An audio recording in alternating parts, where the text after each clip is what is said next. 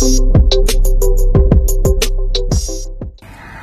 Sobat Narsis, selamat datang kembali di Visip Career Talk Gimana nih kabarnya Sobat Narsis semua? Semoga baik-baik selalu ya Dengan kita udah kuliah offline nih sekarang Pasti makin semangat dong untuk belajar dan menjelajahi, menjelajahi hal baru di Visip UI ini Terutama bagi aku yang sekarang juga penasaran banget Untuk lebih tahu lebih lanjut tentang karir yang relevan dan populer di Visip UI terutama Sebelumnya kenalin, aku Audi yang akan memandu Visip Career Talk episode ketiga pada hari ini.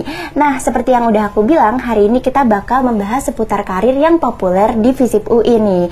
Kali ini kita bakal membahas tentang karir di bidang pemerintahan, khususnya di bidang Kementerian Luar Negeri menjadi seorang diplomat. Menarik banget gak sih? Untuk itu kita udah undang diplomatnya langsung nih, yaitu alumni dari Visip UI juga loh. Hari ini beliau akan membagikan pengalaman dan ilmunya secara langsung ke Sobat Narsis. Privilege banget gak sih untuk mengundang diplomat ke kampus sendiri? Oleh karena itu pantengin terus obrolan kita ke depan ya. Oke, tanpa berlama-lama lagi langsung aja nih kita sambut diplomat kita yang Halo. ada hari ini yaitu Kak Mirza. Selamat datang Kak. Iya, selamat datang. Oke, gimana nih kabarnya Kak? Ah, sehat alhamdulillah. Makasih banyak udah diundang di sini. Okay. Senang bisa balik ke Visip lagi. Udah lama nggak ke sini dan udah banyak berubah ternyata. Gue aja nggak tahu kalau ada ini. Um, saya Muhammad Mirza Zen, um, alumni dari Politik UI 2011. Agak-agak jauh memang angkatannya. Uh, jadi ya semoga di sini bisa sharing dan memberikan banyak informasi-informasi yang bisa berguna buat kalian. Oke, alhamdulillah terima kasih banyak juga Kak karena udah menyempatkan waktunya dan bersedia untuk menjadi narasumber di FCT episode ketiga kali ini Kak. Nah, sebelumnya aku mau kasih tahu dulu nih Kak, kalau kita tuh punya sapaan buat penonton Visip Career Talk yaitu namanya Sobat Narsis Kak. Ada singkatan nih Kak Sobat Narsis yaitu merupakan singkatan dari ngobrol asik bareng narasumber eksis dan hari ini narasumber eksisnya adalah Kak Mirza. Sesuai namanya kita bakal ngobrol dan bincang-bincang seru sama narasumber kita yaitu Kak Mirza. Tapi sebelum itu aku izin memperkenalkan sosok Kak Mirza dulu kepada Sobat Narsis semua ya. Kak Mirza memulai pendidikannya sebagai mahasiswa Ilmu Politik Universitas Indonesia Angkatan 2011 dan telah menyelesaikan gelar sarjananya di tahun 2016 lalu. Beliau melangkahkan jejak karirnya dengan menjadi asisten to the Board of Directors di PT Kini Basa Sri Pustaka Harapan selama satu tahun dan di 2019 ditetapkan sebagai seorang pegawai negeri sipil di Kementerian Luar Negeri menjadi seorang diplomat APEC Desk Indonesia hingga sekarang. Oke, setelah mendengar profil pembicara kita yang keren banget dan sebelum makin pada penasaran juga, langsung aja kali ya kita mulai ngobrol-ngobrol bareng Kak Mirza. Oke, mungkin Kak Mirza kan berarti dari seorang mahasiswa ilmu politik ya Kak. Betul, Lalu betul. sempat bekerja selama satu tahun dan akhirnya memutuskan untuk menjadi PNS di Kementerian Luar Negeri. Aku mau tahu dong Kak, kira-kira gimana sih perjalanan Kak Mirza dari kuliah sampai akhirnya memutuskan untuk menjadi seorang diplomat? Oke, okay, uh, ya yeah, thank you. Uh, mungkin gue kalau itu gue perlu mulai dari sebelum gue kuliah dulu juga ya, ya. Ketika gue memutuskan untuk uh, mau masuk ke jurusan ilmu politik, uh, jujur memang pada saat itu uh, gue HI nggak kesampaian. jujur waktu pada saat itu tuh mau nyoba untuk HI karena memang dari SMA itu udah punya cita-cita menjadi seorang diplomat. Terus habis itu waktu itu um, gue coba lihat-lihat mana nih kira-kira jurusan yang berhubungan sama dunia diplomasi. Nah kebetulan waktu itu memang yang menjadi unggulan lah bisa dibilang itu adalah hubungan internasional um, kemudian gue coba semua jalur eh, SNMPTN eh, jalur uh, raport um, pokoknya semuanya gue coba simak pun juga pilihan pertamanya adalah HI cuman akhirnya masuknya ke ilmu politik. Tapi di situ gue tidak menyesali keputusan gue untuk masuk ilmu politik karena ketika gue belajar pun juga ternyata banyak banget hal yang bisa gue terapkan uh, untuk nantinya. Dan sekarang ya terbukti walaupun gue tidak masuk HI dan gue masuk jurusan ilmu politik ternyata gue tetap bisa juga masuk ke Kementerian Luar Negeri. Karena memang peluangnya itu sebenarnya tidak hanya untuk jurusan-jurusan tertentu saja. Mungkin nanti gue bisa lebih lanjut ngejelasin cuman memang peluang untuk masuk ke Kementerian Luar Negeri itu memang terbuka dan cukup banyak lah yang kita manfaatkan Wah, oke okay. berarti ini udah dream come true ya kak berarti alhamdulillah kak. Oke, okay, terus uh, mau nanya lagi langkah-langkah apa aja sih yang kak Mirza tempuh selama proses penetapan menjadi seorang diplomat di Kemlu? Oke, okay. tadi mungkin gue balik lagi dulu dikit. Hmm, gue lulus waktu itu tahun 2016 ya tadi udah disebutkan. Nah memang maaf pada waktu itu tuh gue mencoba untuk um, kerja dulu karena waktu itu pembukaan dari CPNS itu belum buka uh, pembukaan CPNS itu um, calon pegawai negeri sipil itu tuh kebetulan tidak buka setiap tahunnya. Memang pada tahun beberapa tahun belakang memang buka setiap tahun, tapi itu tergantung juga dengan kebijakan dari pemerintahan yang ada.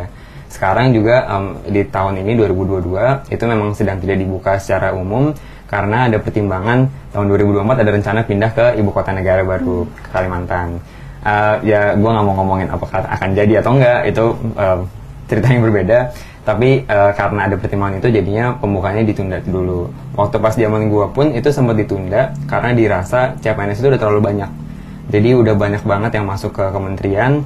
Uh, dirasa kalau misalnya dibuka lagi tuh malah jadi nggak efektif terlalu banyak orang jadinya ya kerjaan juga nggak sesuai lah gitu akhirnya di tahun 2016 itu gue coba nyari pengalaman kerja dulu nah di tahun 2017 itu gue mencoba untuk CPNS untuk masuk di tahun 2018 tapi kebetulan gue gagal jadi um, gue berhasil masuk di tahun 2019 itu bukan percobaan pertama. Di tahun 2017 tuh gue udah nyoba um, seleksinya itu tahapannya ada pertama namanya CAT Computer Assisted Test. Itu uh, mungkin kalau di zaman zamannya simak kayak TPA kali ya. Uh, itu isinya pertanyaan-pertanyaan dasar matematika dasar kemudian um, deret aritmatika uh, bahasa sinonim antonim dan lain-lainnya lah.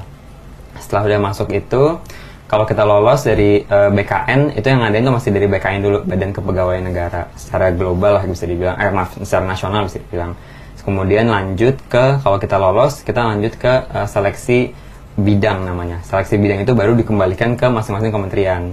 Kalau di Kementerian Luar Negeri sendiri, itu tahapannya setelah dari komputer assisted yang tes yang secara nasional, kita ada komputer assisted tes lagi yang spesifik uh, berbicara tentang uh, pengetahuan kita terkait dunia diplomasi. Nah, itu pertanyaan semua ditanya. Dari mulai ekonomi internasional, hukum internasional, hubungan internasional, bahkan sampai hal-hal random yang kayak misalnya di manakah makam Karl Marx itu itu itu pertanyaan yang secara real itu muncul di um, di ini gue uh, waktu itu juga ada pertanyaan yang lebih random lagi. Perdana Menteri Narendra Modi dari India merupakan uh, mantan dari atlet olahraga apa? Itu tuh kayak hal-hal trivial banget yang agak membingungkan pada saat gue tes itu kayak kenapa? gitu kok sampai ditanyain hal-hal kayak gitu.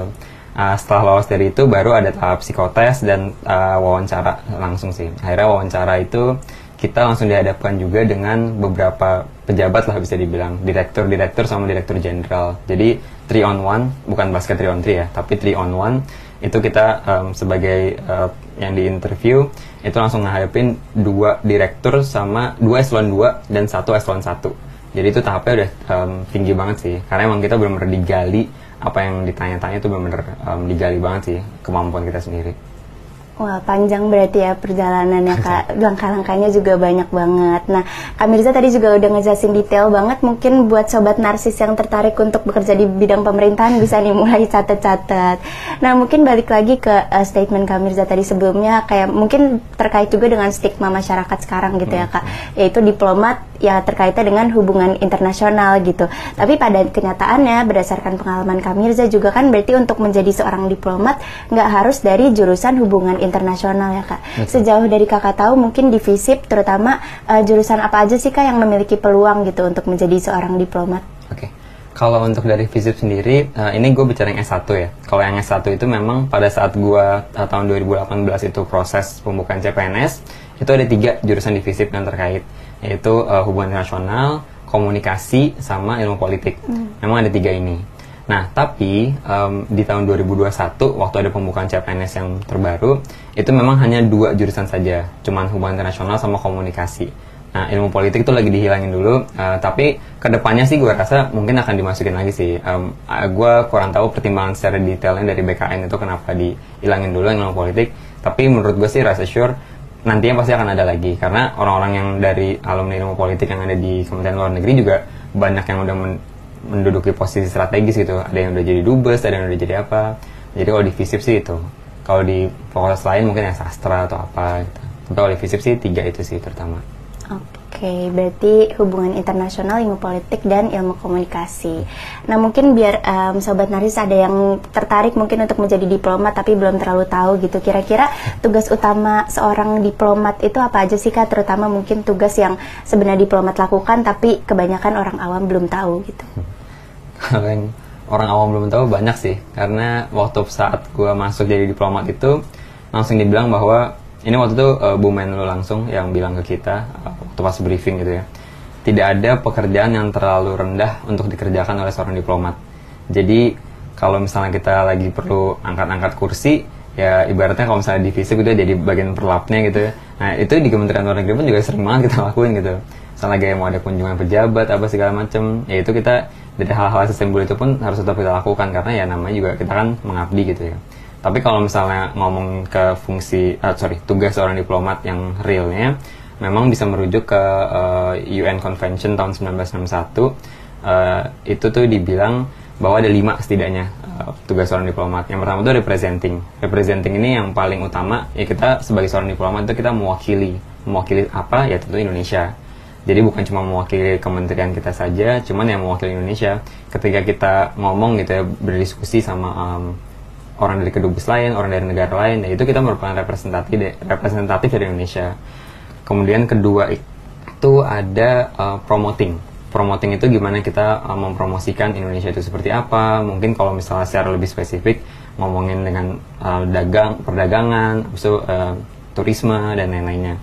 Kemudian yang ketiga itu ada negotiating negotiating ini um, dalam konteks diplomat itu biasanya negosiasi teks sih. Negosiasi teks atau negosiasi ya business deals juga bisa ya.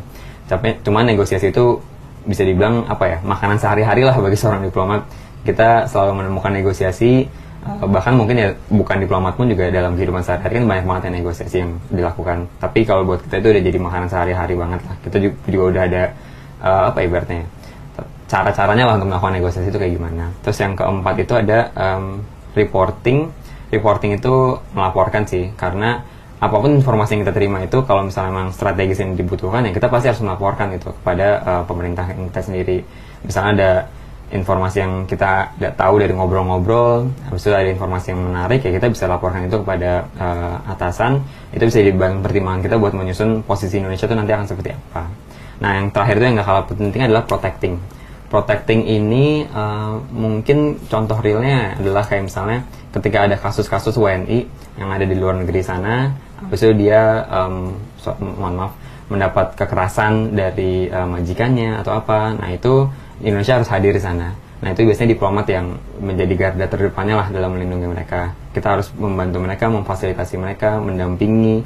Jadi eh, nggak uh, bisa yang kita, oh ini orang Indonesia ya udahlah kita biar aja. Itu nggak bisa gitu. Kita harus nyamperin mereka, kita dampingi. Uh, tapi gue harus klarifikasi dikit, bukan berarti kita selalu membenarkan mereka ya. Kalau mereka memang salah, terbuktinya salah secara hukum, ya kita nggak bisa memutarbalikan fakta itu juga gitu tapi kita melakukan pendampingan jadi mereka tetap mengerti apa prosedur, prosedur hukum yang berlaku di sana jadi mereka bukan lost without uh, guidance lah gitu mungkin kayak gitu sih kalau untuk tugas seorang diplomat okay, itu kan uh, mungkin tugas-tugas diplomat secara umum hmm. berarti ya kak.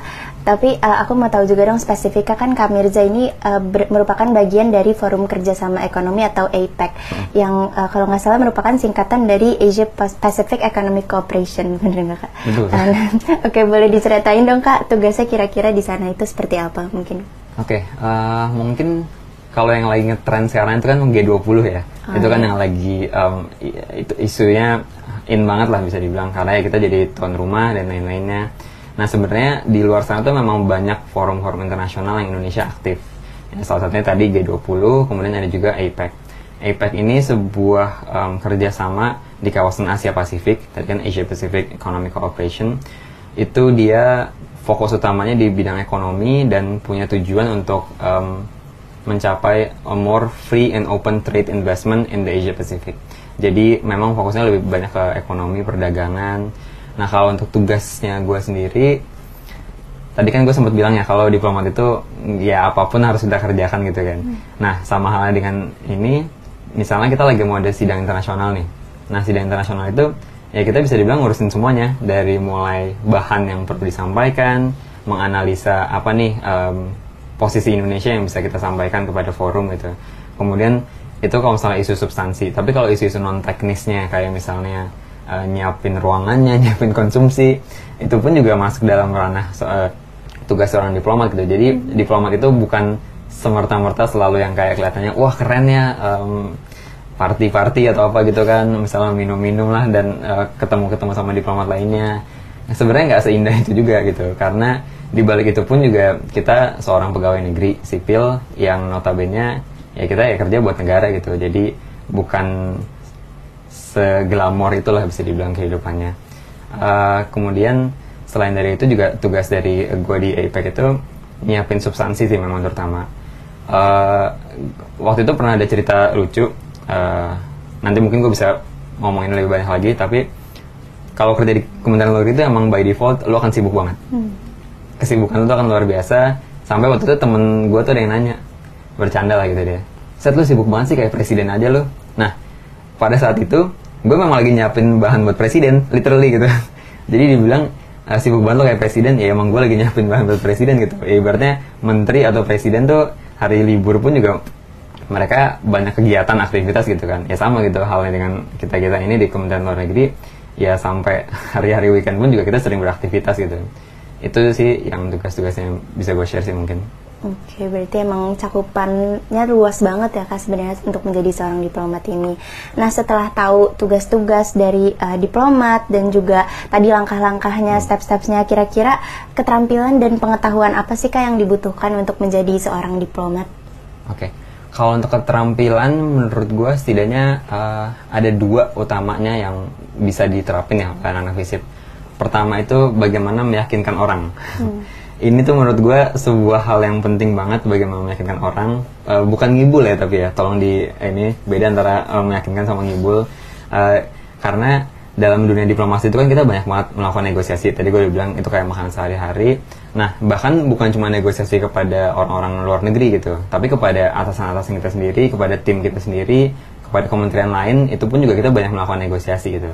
Um, waktu itu gue pernah dibilangin jauh lebih susah melakukan negosiasi dengan uh, Indonesia sendiri daripada dengan orang luar gitu. Karena orang luar biasanya ya kita bisa sampaikan seperti ini ABC tapi kalau di orang Indonesia itu kadang-kadang kita mesti ngeliat dulu nih apa nih kepentingannya? Kadang-kadang mereka punya isu-isu kepentingan sektoral lainnya dan lain-lain. Jadi kadang-kadang lebih susah untuk melakukan negosiasi dengan uh, internal kita sendiri nah tapi tadi meyakinkan orang itu penting banget um, itu menurut gue lo bisa belajar dari gimana public speakingnya abis itu gimana lu um, intonasi dari lu ngomong mesti pelan-pelan, mesti ngelihat dari kondisi. Kalau emang perlu naikin dikit um, intonasinya juga bisa. Tapi meyakinkan orang tuh penting banget gitu. Karena itu bakal kepake banget sih. Nah terus kedua mungkin yang bisa gue highlight itu adalah kerja sebagai sebuah tim. Karena uh, bekerja di Kementerian Luar Negeri itu lu bekerja dalam suatu sistem. Uh, nggak bisa uh, walaupun lu punya inisiatif ya tapi inisiatif itu pun juga nggak bisa semerta-merta langsung lo lakukan karena tadi balik lagi ke pertama banget tugas sebagai seorang diplomat adalah lo mewakili Indonesia. Jadi apa pun yang lo lakukan itu menjadi tanggung jawab lo terhadap Indonesia gitu. Jadi lo punya inisiatif nih misalnya, oh gue pengen uh, ngomong ini lah, gue pengen ngomong itu ke negara lain gitu misalnya. Nah itu pun uh, lo harus ngelihat lagi konteks dalam Kementerian Luar Negeri itu seperti apa sistemnya. Biasanya kalau di kita itu ada uh, mungkin kalau karena PNS gitu ya ada hierarki sedikit jadi ada atasan bawahan. Tapi kalau di Kementerian Luar Negeri itu agak-agak fleksibel. Fleksibel sih dalam artian uh, lu bisa banget diskusi sama atasan lo jadi nggak yang sampai harus uh, nurut banget gitu nggak hmm. juga. Kita bisa banget diskusi. Tapi itu harus dilatih dari sejak dini sih karena menurut gua kalau lu harus menanggung beban yang banyak banget itu seorang diri di Kementerian Luar Negeri sih agak susah. Karena workloadnya itu banyak banget dan tadi uh, biasanya orang tuh akan dibagi-bagi. Misalnya oke okay, uh, eh, lu nanganin bagian turisme lu nanganin bagian investasi gue bagian uh, digital atau lain-lainnya lah. Itu biasanya ada pembagian lagi masing-masing. Tapi kerja sebagai sebuah tim itu sesuatu yang menurut gue harus bisa dibina dari sekarang karena pasti kepake banget kalau misalnya di Oke, berarti kemampuan negosiasi dan uh, working as a team gitu ya hmm. kak menjadi salah satu yang mungkin perlu dipelajari juga gitu dari sekarang. Nah mungkin kalau ke pengalaman kami Mirza sendiri, kira-kira ada alasan khusus nggak sih kak? Terutama kan udah pengen jadi diplomat dari hmm. sebelum kuliah gitu ya kak. Kenapa sih kak Mirza ingin menjadi uh, seorang diplomat dan apakah setelah akhirnya tercapai ini menjadi seorang diplomat alasan dan ekspektasi kakak tuh terpenuhi gitu? yang terakhirnya lucu ekspektasi ya. Oke, okay. kalau pertama uh, eh, gue memang mau jadi diplomat dari gue agak-agak kecil. Uh, eh, gue punya alasan personal sedikit. Kebetulan ada keluarga gue, kakek gue itu uh, diplomat. Jadi walaupun kakek gue sih udah meninggal sih waktu pas gue kecil pun juga udah meninggal. Cuman dulu tuh ketika ngelihat foto-fotonya tuh kayaknya keren gitu. Sesimpel aja gitu. Ya, namanya juga masih anak SMP SMA kan. Uh, ngeliatnya kayaknya keren aja gitu. Oh diplomat nih pakai jas gitu. Habis itu um, salaman sama orang-orang bule gitu. Kelihatannya keren aja gitu. Terus habis itu uh, bisa jalan-jalan ke luar negeri. Uh, dulu tuh alasannya sesimpel itu sih. Tapi semenjak gue masuk kuliah memang um, menjadi berbeda lagi pemikiran gue karena banyak juga waktu pas kayak gue masuk politik banyak yang bilang ah lu yakin lu mau jadi diplomat? Diplomat tuh um, cuma menyampaikan doang soalnya. Uh, ya secara posisi Indonesia ya lebih banyak digodoknya di misalnya DPR atau apa pun uh, kementerian-kementerian lainnya lah. Pokoknya yang lebih lebih politis lah. Kayak anak politik kan biasanya ngomongnya politis-politis mulai ya sorry. Cuman uh, waktu itu tuh jadinya berbeda gitu. Tapi akhirnya gue tetap memutuskan untuk kayak enggak sih diplomat tuh sebenarnya bukan simpel kita menyampaikan sesuatu tapi ya tadi kita representatif Indonesia. Um, waktu itu gue juga pernah dibilang ketika lu ragu sama pekerjaan lu ingatlah kalau ada bendera Indonesia yang lu bawa di balik di punggung lah ibaratnya gitu jadi ya segala sesuatu yang lo lakukan itu mesti dipertimbangkan secara matang-matang gitu. Ya kan kasarannya jangan sampai bikin Indonesia malu lah gitu. Jadi kualitas seorang diplomat itu memang harus dijaga lah bisa dibilang. Terus ekspektasinya uh, memang ekspektasi awalnya adalah kayak tadi ya bisa ketemu sama orang luar habis itu bisa langsung um, terlihat keren lah gitu. Tapi ternyata itu memang nggak sesimpel itu sih ketika gue masuk diplomat pertama kali itu langsung dihadapkan dengan fakta bahwa oh ternyata diplomat itu tidak seindah yang dibayangkan sih. Uh, karena pekerjaannya berat kemudian tanggung jawabnya itu pun juga sangat berat. Banyak dari walaupun gue bukan bagian uh, protecting ya tapi banyak orang-orang di Kemlu itu yang punya pengalaman uh, traumatis lah bisa dibilang. Hmm mereka yang ditempatkan di posisi-posisi kayak misalnya di Kabul, Afghanistan, di Baghdad, di Irak, itu tuh diplomat-diplomat yang gue pun gue pun pernah ngobrol langsung sama mereka gitu. Itu yang mereka ya ngelihat bom, ngelihat mayat itu tuh udah biasa banget gitu. Mereka udah terbiasa karena sering gitu ya. Sampai mereka pun nggak sadar kalau mereka udah mengalami PTSD, gangguan kesehatan, gangguan mental dan lain-lainnya. Jadi menjadi diplomat tuh ternyata nggak semudah itu gitu, berat. Gitu terus ekspektasi gue um, tentu kemarin sempat terhambat karena covid. Karena covid kan mengubah dunia ini semua ya. Uh, mungkin teman-teman apa tadi sobat narsis. Iya, sobat, ya, narsis. sobat narsis juga mungkin banyak yang tadinya oh, pengen nih masuk kampus ketemu teman-teman. Cuman sempat terhambat uh, jadi virtual gitu ya.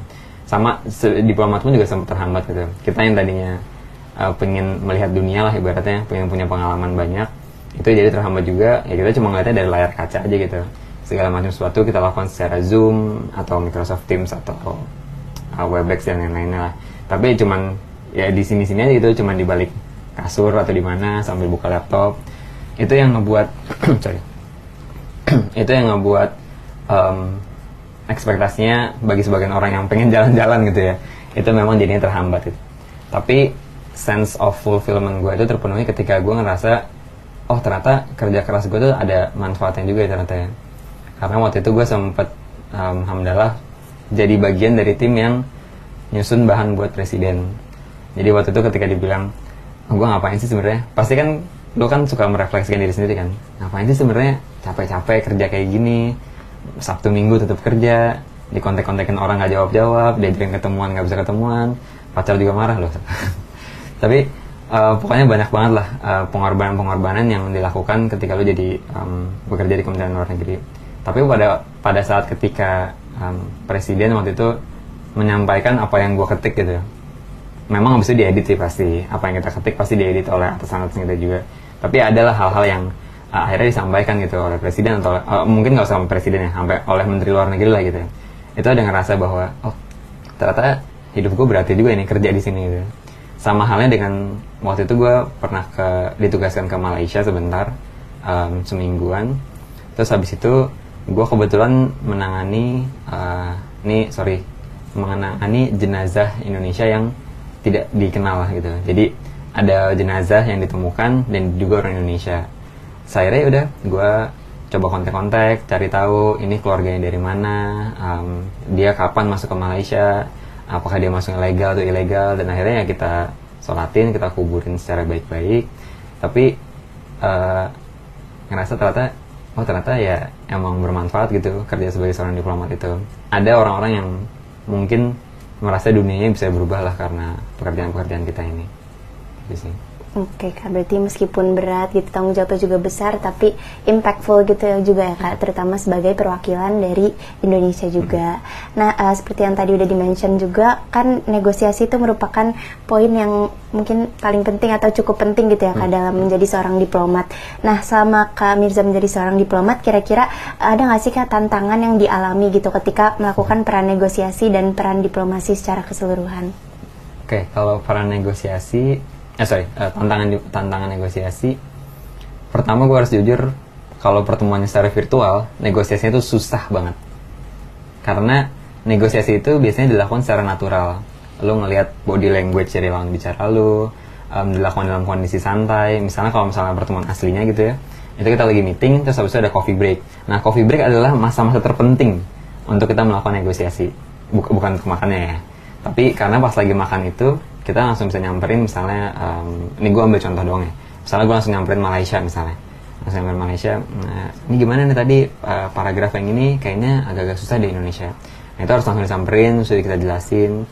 Tantangannya itu kalau secara virtual memang susah karena kita kan kalau mengadakan pertemuan secara virtual ya nggak mungkin nggak mungkin kita nggak ngasih tahu dulu kan. Pasti kan kita ngasih tahu kita boleh nggak nih ngadain pertemuan virtual? Nah dia pasti udah nanya oh mau ngebahas apa nih? Nah jadi elemen of surprise-nya itu nggak ada gitu. Hmm. sedangkan kalau misalnya langsung tuh lo bisa langsung uh, nembak lah ibaratnya ya. Gimana nih kalian kalau kita ngusulin kalimat baru kayak gini kalian bisa oke okay atau enggak nah terus habis itu um, sebenarnya intinya dalam negosiasi adalah lo mencari suatu common ground. Common ground itu area di mana lo bisa menerima dan dia pun juga bisa menerima. Karena kalau misalnya lo maunya lo sendiri yang menang itu pasti akan susah dalam negosiasi ketika kita melakukan negosiasi biasanya kita udah punya panduan kayak um, posisi ya ibaratnya. Itu ada namanya high call sama fallback position. High call itu adalah hasil optimal yang kita harapkan dari negosiasi itu. Tapi kalaupun ya, negosiasinya gagal kita punya fallback position. Jadi fallback positionnya adalah um, seburuk-buruknya negosiasi berjalan uh, inilah yang harus kita capai gitu. Nah dari posisi dua ini baru nanti ya kita uh, bisa dibilang impromptu, impromptu apa? Improvisasi. Improvisasi lagi apa yang perlu disampaikan, apa yang bisa kita sampaikan. Nah, biasanya kita juga nyari teman sih. Misalnya kita uh, kayak APEC gitu, itu kan kita banyak ya, ada Amerika, Kanada, uh, Jepang, Cina, Korea dan lain-lainnya. Nah, itu kita nyari yang sama kayak kita nih posisinya. Kita rangkul dulu, eh, kita mau kayak gini nih. Nah, baru nanti setelah kita udah punya teman, kita ke negara-negara lainnya. Jadi tantangan negosiasi selain itu adalah um, yang harus gue bukan bukan sedih ya tapi yang harus yang bisa gue sampaikan juga terkait dengan tantangan negosiasi itu adalah terkadang Indonesia sendiri pun juga kita harus punya argumentasi yang jelas kenapa kita mau hal ini. Karena terkadang kita diminta untuk melakukan negosiasi oh Indonesia harus kayak gini nih tapi kita tidak didukung oleh argumentasi yang lengkap gitu. Jadi terkadang kita pun harus ya apa ya bukan ngarang sih tapi sedikit mengada-ngada terkait apa yang kita sampaikan. Nah walaupun kalau misalnya sebelum-sebelumnya itu kita udah punya data yang akurat habis itu misalnya implikasinya seperti apa potensinya seperti apa nah itu pasti kita akan bisa melakukan negosiasi itu secara lebih bagus itu. Mungkin itu sih uh, data di Indonesia kan masih belum sebagus itu ya. Ini bukan kebocoran data NIK ya tapi uh, data uh, terkait dengan negosiasi lah itu apa implikasinya ke depannya itu itu tuh bisa banget ditingkatin lagi. Biar kita pun juga dalam melakukan negosiasi itu argumentasi yang kita bawa itu argumentasi yang utuh gitu. Bukan cuma separuh-separuh yang habis itu ditanya balik sama mereka oh tapi ini kan implikasinya kurang baik. Terus kita nggak bisa ngomong gitu. Nah ya diplomat never says no. Kita kalau bilang no tuh pasti kita bilangnya maybe. Kayak ah kira-kira Indonesia bisa atau enggak ah ya mungkin kita coba diskusiin lagi lah. Kita nggak bakal bisa bilang kayak oh enggak nih kita nggak bisa jadi diplomat tuh akan agak-agak suka muter-muter sih ya gitulah seorang diplomat memang Oke, berarti emang mungkin terutama di pandemi ini berarti tantangannya juga makin besar ya kak dengan virtual dan lain-lain. Nah mungkin pertanyaan terakhir juga nih kak, ada nggak sih tips buat mahasiswa FISIP UI terutama yang pengen banget nih jadi diplomat? Siapa tahu teman-teman FISIP UI juga bisa mempersiapkan diri di tengah-tengah masa perkuliahan ini. Oke, kalau untuk jadi diplomat pertama gue ngelihat dari um, jurusan dulu ya. Uh, walaupun tadi gue bilang cuma ada tiga jurusan tapi menurut gue pribadi nggak menutup kemungkinan kalau misalnya emang nanti lu benar-benar mau jadi seorang diplomat gitu ya. Misalnya lu sekarang bukan di tiga jurusan itu tadi tapi lu benar-benar mau jadi seorang diplomat. Pertama nggak menutup kemungkinan nanti akan dibuka um, jalur untuk jurusan-jurusan yang lain. Dan kedua nggak ada nggak menutup kemungkinan juga misalnya S2 lu ngambil HI karena temen gue pribadi ada yang dia tuh S1 nya teknik bahkan S1 itu teknik uh, dari NUS sih memang dari Singapura. Tapi abis itu dia ngambil S2 HI di uh, Visip UI terus abis itu karena dia mau masuk ke Kemlu karena dia pengen jadi seorang diplomat. Jadi mungkin waktu pas dia teknik itu dia belum tahu kali ya apa yang dia mau. Akhirnya dia S2 masuk jadi HI terus habis itu dia berhasil masuk diplomat lewat jalur S2 karena ada jalur S1 dan ada juga jalur S2 tapi kalau jalur S2 itu sejauh ini yang dibuka cuman HI sama hukum memang. Nah apa yang bisa lu um, pelajari gitu ya sebenarnya menurut gue jurusan apa pun yang ada di FISIP ini itu lu pasti punya sih kaitannya dengan um, pekerjaan seorang diplomat. Karena ketika nanti lu udah masuk ke dunia pekerjaan ini bukan spesifik diplomat aja ya. Ketika lu udah masuk ke dunia pekerjaan nanti tuh bukan teori apa yang bisa lo terapin uh, dalam ini ya. Cuman problem solvingnya itu loh yang kadang-kadang uh, menjadi kunci lah ibaratnya dalam membedakan lo capable atau nggak capable. Nah orang-orang yang punya problem solving skills yang baik uh, dan menurut gue itu di semua jurusan tuh sebenarnya bisa diterapin sih. Kayak um, di teori sosiologi pun di teori antropologi kriminologi itu pasti ada hal-hal yang bisa lo kaitkan dengan kehidupan sehari-hari. Karena menurut gue lo kan belajar di kuliah itu bukan cuma mendengarkan teori doang ya. Teori abis itu um, studi kasusnya kayak gimana. Tapi lo juga mesti punya um, sebuah sense bahwa oh apa nih yang bisa uh, gue terapin atau uh, lesson learn yang bisa gue ambil dari teori ini gitu. Itu menurut gue hal-hal yang mungkin bagi semua anak-anak fisik gitu ya itu harus lo punya gitu. Karena kalau enggak ya lo nanti pas udah masuk ke dunia pekerjaan gitu pasti tanya oh uh, kamu dulu belajarnya ini ya? Apa yang bisa kamu share? gitu? terus habis itu lu cuma bisa share oh ya saya dulu belajar te uh, teori ini. Ya pasti kan nggak menarik gitu buat orang yang bekerja yang jadi mengkaitkan antara um, studi lu dengan kehidupan sehari-hari itu menurut gue menjadi hal yang penting banget sih. Uh, itu mungkin yang bisa apa ya pesan-pesan lah kalau misalnya buat uh, anak-anak fisip. Tapi selain itu uh, menurut gue juga yang real itu adalah lu bisa memperluas koneksi lu dan mungkin kalau emang bisa lu bisa cari magang di Kementerian Luar Negeri. Karena kalau pandemi kemarin memang lagi ditutup tapi sekarang tuh lagi dibuka lagi banyak. Biasanya mungkin semester 7 semester 8 kali ya yang udah nggak banyak kuliah. Itu tuh orang tuh udah mulai magang di uh, Kementerian Luar Negeri. Uh, ketika lu magang di Kementerian Luar Negeri tuh ya lu setidaknya udah bisa jadi kenal lah sama orang-orang di sana. Habis itu ketika lu masuk tes tuh mungkin lu udah punya gambaran lah uh, yang lebih bag, yang lebih uh, komprehensif dan menyeluruh terkait oh kerja di Kementerian Luar Negeri itu kayak apa. Terus selain itu sama mungkin perbanyak pengalaman sih karena uh, dari dari pengalaman gue yang udah sorry maksudnya dari pengalaman kerja gue yang udah tiga uh, tahun di Kemlu itu kelihatan sebenarnya orang-orang yang punya banyak pengalaman di kampus sama orang-orang yang nggak uh, banyak pengalaman di kampus. Itu tuh kelihatan banget.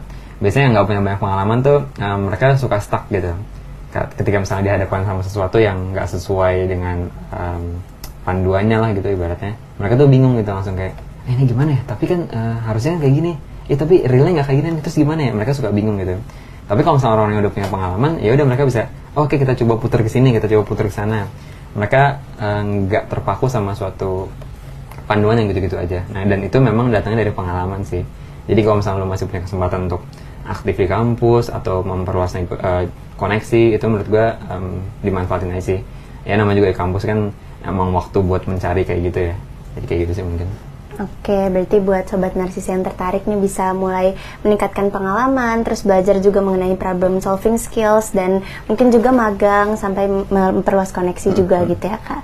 Nah karena itu udah pertanyaan terakhir, insightful dan menarik banget nih alhamdulillah penjelasan dari Kamirza untuk sobat narsis semua, karena kita jadi tahu seputar mulai dari perjalanan Kamirza, langkah-langkah bagaimana menjadi seorang diplomat hingga tugas-tugas sampai tips-tips juga nih untuk sobat narsis semua. Sekali lagi terima kasih ya kak dan semoga juga ini bisa menjadi inspirasi dan motivasi nih buat teman-teman FISIP UI di luar sana. Karena berdasarkan survei nih Kak, uh, diplomat tuh jadi top 3 nih pekerjaan yang uh, paling diminati sama okay. mahasiswa FISIP UI.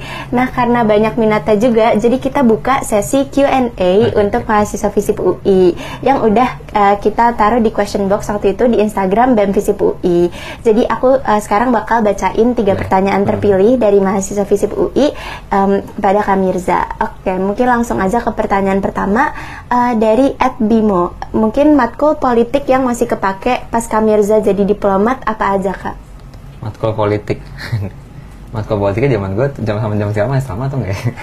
uh, matkul politik simple sih. Kalau waktu itu gue kan um, ngambil peminatan perbandingan politik ya. Uh, kalau di politik kan ada dua, politik perbandingan politik dan politik dan demokratisasi Indonesia (PDI). Nah, karena gue masuknya di Banpol itu, kita kan belajar ya tentang uh, masing-masing negara tuh sistem pemerintahnya kayak gimana, dinamika politiknya seperti apa. Nah itu tuh menurut gue kepake banget ketika kita ketemu sama atau punya hubungan lah sama um, diplomat-diplomat dari negara tersebut gitu. Kayak misalnya uh, gue ketemu sama orang Thailand gitu.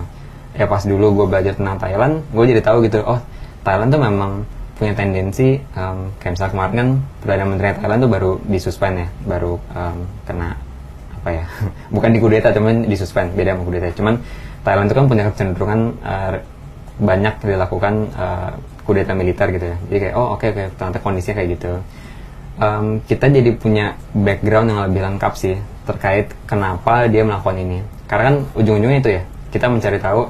Oh misalnya mereka dalam negosiasi, gue balikin lagi ke konteks kerjaan.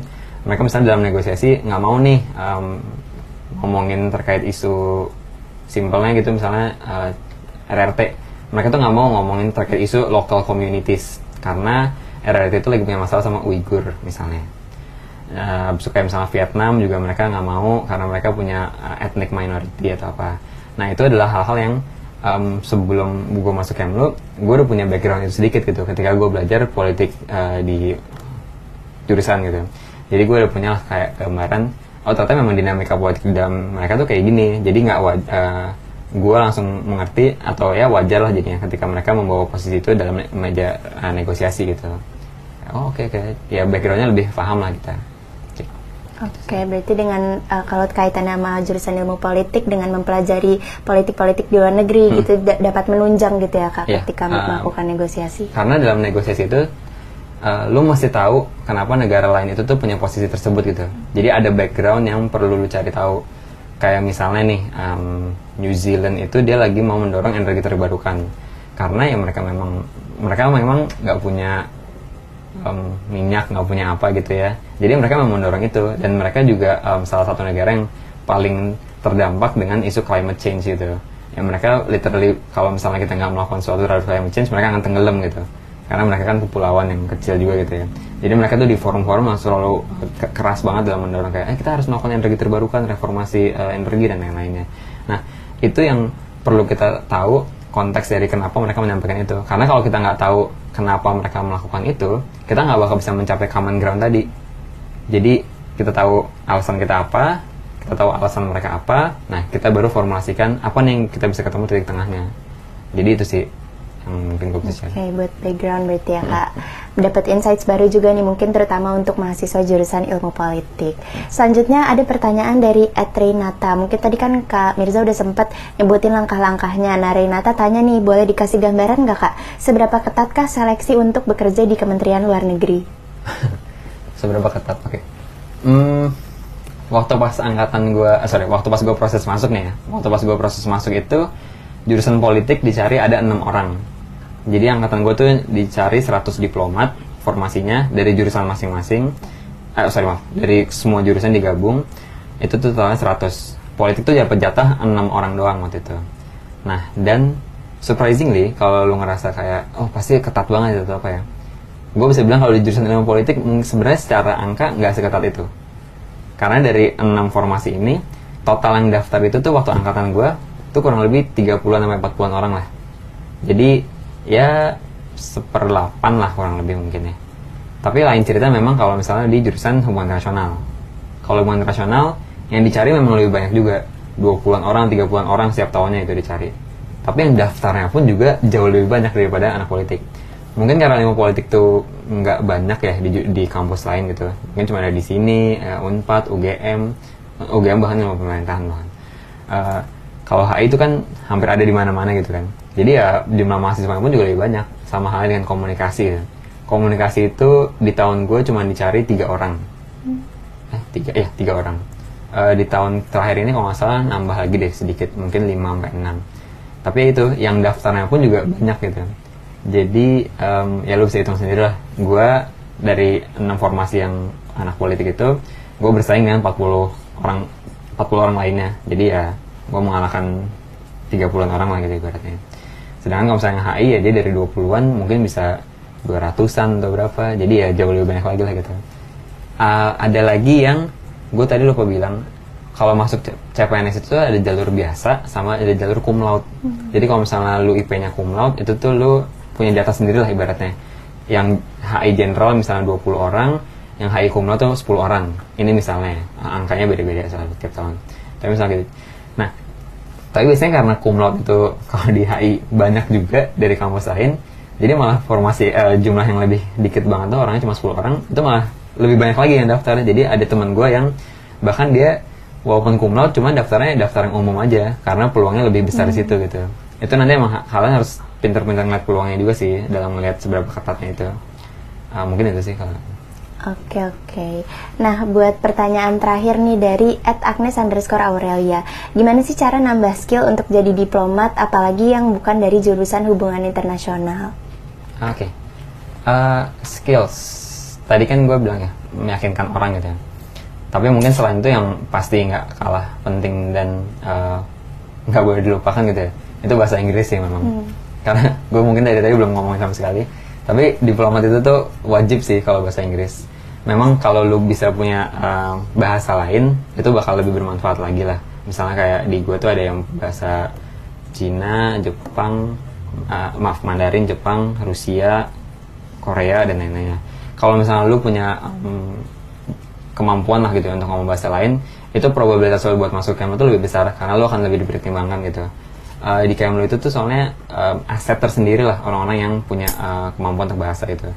Dan nggak menutup kemungkinan ketika lo jadi seorang diplomat gitu ya masuk ke Kementerian Luar Negeri terus lo punya kemampuan bahasa yang bagus lo nanti bisa jadi interpreter gitu. Teman gue tuh ada yang udah jadi interpreter presiden segala macam uh, bahkan dari angkatan gue gitu ya itu jadi interpreter presiden bahasa Inggris ada juga yang bahasa uh, Mandarin waktu itu. Karena memang mereka ya dianggapnya capable lah gitu. Terus selain itu kalau emang lu bukan dari jurusan yang tiga itu uh, mungkin communication skills sih bukan jurusan komunikasi ya. Tapi communication skills itu penting banget. Karena tadi gitu ya masalah kayak negosiasi abis itu masalah meyakinkan orang. Itu juga sebenarnya masalah communication skills sih.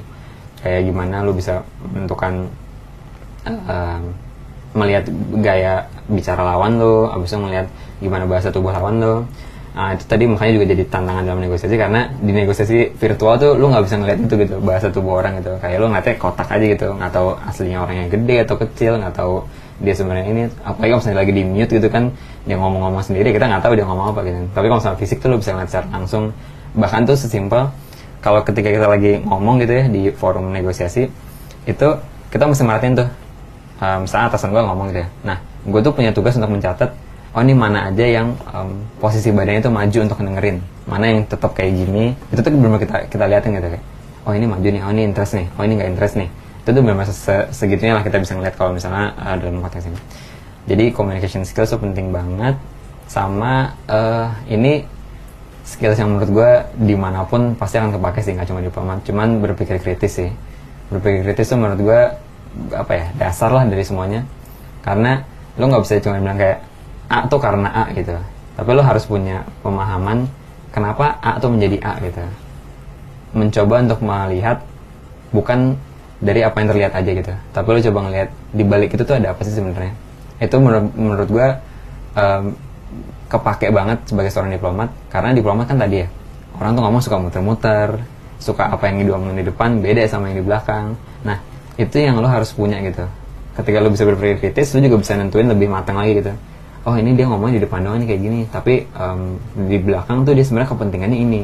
Di belakang tuh sebenarnya dia punya um, teknologi yang dia mau majuin lah. Atau misalnya dia punya uh, misi dagang lah atau apa gitu ya. Cuman berpikir kritis tuh menurut gue jadi suatu dasar yang harus dimiliki semua orang sih. Oke, berarti dari kemampuan kritis dan juga kemampuan berbahasa nggak cuma Indonesia dan Inggris, tapi mungkin kalau ada bahasa lain itu juga bisa menjadi poin plus gitu ya kak. Oke, nah itu udah pertanyaan terakhir dari Sobat Narsis. Jadi terima kasih banyak Kak Mirza udah menjawab pertanyaan dari Sobat Narsis. Sama. Dan terima kasih juga karena Sobat Narsis sudah antusias banget nih untuk bertanya di question box Instagram BEM Visip UI. Semoga jawaban Kak Mirza tadi bisa menjawab rasa penasaran kalian juga. Nah tapi belum berakhir nih Kak okay. untuk episode kali ini. Kita karena bakal main games. Jadi okay. kita di sini bakal uh, tim FCT udah nyusun games yaitu This or That.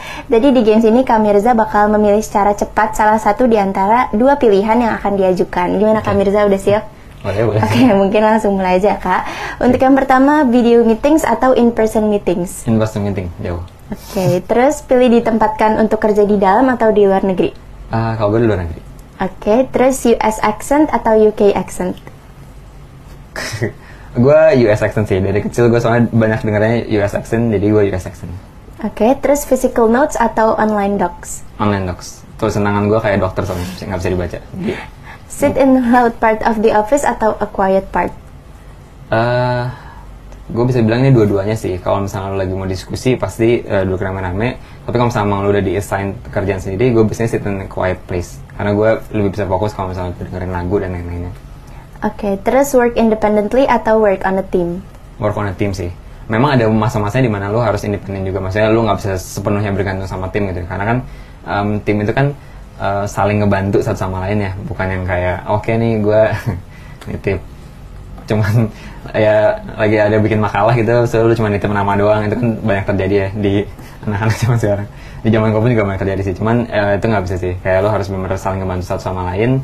Jadi work as a team tapi bukan berarti uh, lo nggak bisa kerja sendiri gitu. Karena lo pun juga punya tanggung jawab sendiri yang harus lakuin Oke, terakhir nih Kak, mungkin pengalaman Kak Mirza di Visip dulu nongkrong di Takor atau di Pengpol?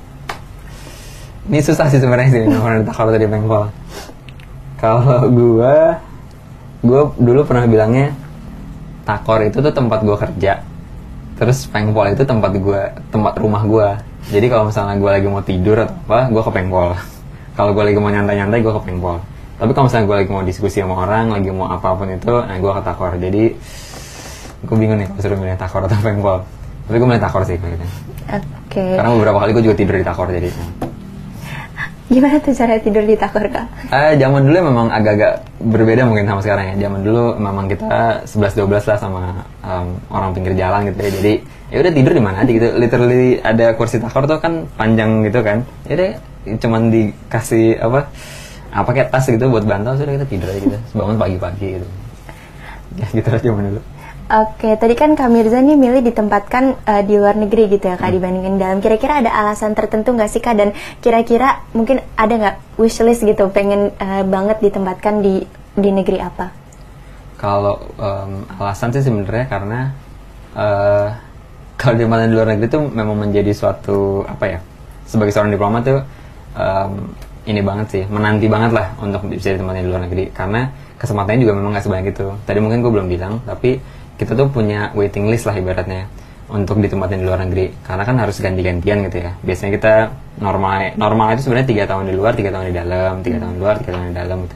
Tapi sekarang banyak yang kejadiannya uh, ya di luar tiga tahun di dalam lima tahun gitu. Karena yang mau keluar tuh ngantri lah gitu.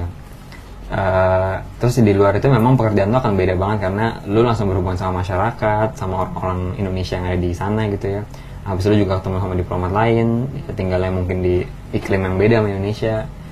Uh, jadi emang semua diplomat tuh menurut gue pasti akan menanti sih kerja di um, di tempat yang di luar negeri. Terus kalau wish list sebenarnya kita tuh sebagai seorang diplomat harus siap di tempat ini mana pun gitu ya. Kayak lu mau ditugasin di mana ya udah gitu. Kecuali emang lu menolak karena alasan uh, spesifik gitu. Kayak misalnya ada temen gue ditawarin untuk di um, somewhere di Afrika tapi karena dia konteksnya dia punya baby punya anak hmm. gitu ya baru punya anak jadi dia bilang agak susah kalau misalnya dia di Afrika jadi dia um, menolak gitu ya. cuman basically sebenarnya kita sih nggak bisa nolak gitu ya. kalau wishlist sih mungkin gue suka sama Eropa sih sebenarnya walaupun gue suka US accent tapi kalau boleh wishlist gue di Swiss sih Oke, Oke, emang Swiss tuh menarik banget sih kak dari segi alam dan lain-lainnya juga. Swiss tuh bagus banget. Walaupun di sana mahal sih. Iya. Tapi Oke, mungkin itu aja uh, This or That kita hari ini dan permainan This or That ini juga sayangnya menutup keseruan kita di episode ketiga FCT hari ini nih. Nah, gimana nih tadi obrolannya? Pasti banyak banget hal-hal yang didapetin yang menarik seputar karir menjadi seorang diplomat. Jadi makasih banyak Kak Mirza karena Sama-sama. udah meluangkan waktunya untuk ngobrol-ngobrol di FCT kali ini dan untuk menutup boleh nih Kak memberikan closing statement sedikit gitu untuk uh, mahasiswa FISIP UI mungkin terutama yang ingin jadi diplomat. Oke, closing statement ya. Eh, anak FISIP itu menurut gua udah punya keunggulan lah bisa dibilangnya daripada jurusan-jurusan lainnya. Karena ketika lo mau menjadi seorang diplomat, tadi ya lo harus punya kemampuan untuk berpikir kritis juga gitu kan. Dan itu menurut gua yang nggak bisa atau kurang lah dimiliki oleh jurusan-jurusan lainnya. Jadi itu sebenarnya udah punya keunggulan nih. Kalau misalnya emang lo mau menjadi seorang diplomat tuh bukan hal yang mustahil lah gitu. Sangat jauh dari hal mustahil karena possible banget itu kemungkinan itu besar banget. Tapi bukan berarti lo nggak nggak nggak berusaha juga bisa dapet juga gitu karena yang mau jadi seorang diplomat kayak tadi kan udah dibilang ternyata top 3 gitu ya em, yang mena- yang tertarik sama jurusan eh, sama profesi diplomat. Eh, ya memang lo harus mengasah diri lo sendiri terus sih. Gue selalu bilang ya lu jangan bandingin orang sama jangan bandingin diri lu sama orang lain tapi coba bandingin diri lu sama uh, lu di kemarin gitu. Kayak lu terus jadi lebih baik atau enggak daripada diri lu sendiri yang sebelumnya. Kalau misalnya orang lain ya mungkin konteksnya soalnya beda gitu kan. Oh dia memang ternyata dulu udah pernah les bahasa Inggris atau apa. Ya gue belum pernah jadi ya udah gitu. Lu nggak usah bandingin sama orang lain tapi lu harus percaya diri sama diri lu sendiri. Tapi bukan overconfident juga gitu. Bukan sombong juga bukan ngerasa bahwa lu udah capable tapi lu selalu harus cari apa yang bisa ditingkatin dari diri lu sendiri dan untuk menjadi seorang diplomat tuh tadi kan gue udah jelasin ya general banget lah gitu. Uh, semua ilmu yang lu pelajarin pasti bisa bermanfaat. Jadi jangan pernah ngerasa kayak oh gue mau belajar ini tapi kayaknya nanti nggak kepake deh. Itu sebenarnya urusan belakangan gitu kayak bisa kepake atau enggak itu urusan belakangan. Karena sebenarnya cuma masalah timing doang. Kalau tadi inget mungkin ada yang nanya gitu kenapa waktu pas lagi CAT itu ada pertanyaan di mana makam Karl Marx atau di, uh, perdana menteri Modi itu dulu atlet olahraga apa. Karena itu percaya atau enggak kepake beneran. Pas lu lagi ngobrol sama diplomat asing gitu ya pas lagi chit chat gitu ya. Itu ada hal-hal trivial yang uh, lu nggak expect ternyata dibutuhkan gitu.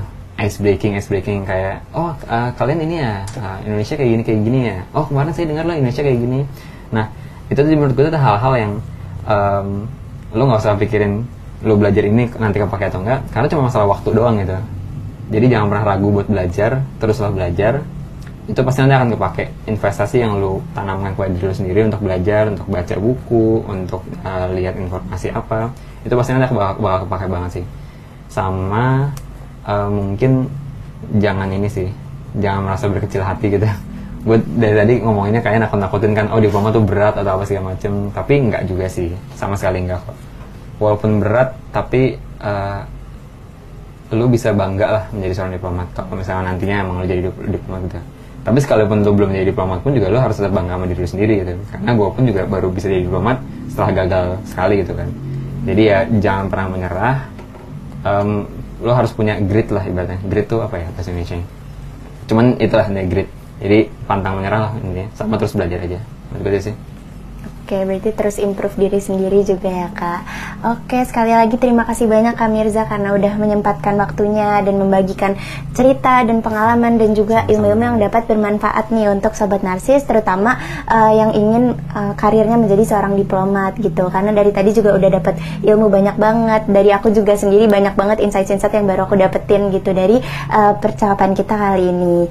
Nah, closing statement dari kak Mirza tadi juga sekaligus menutup episode ketiga di FCT hari ini.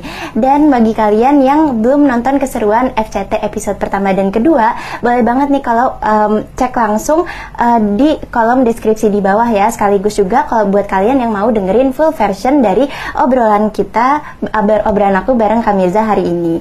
Akhir kata, aku Audi pamit undur diri dan stay tune terus dan nantikan keseruan-keseruan di FCT episode selanjutnya ya. Dadah!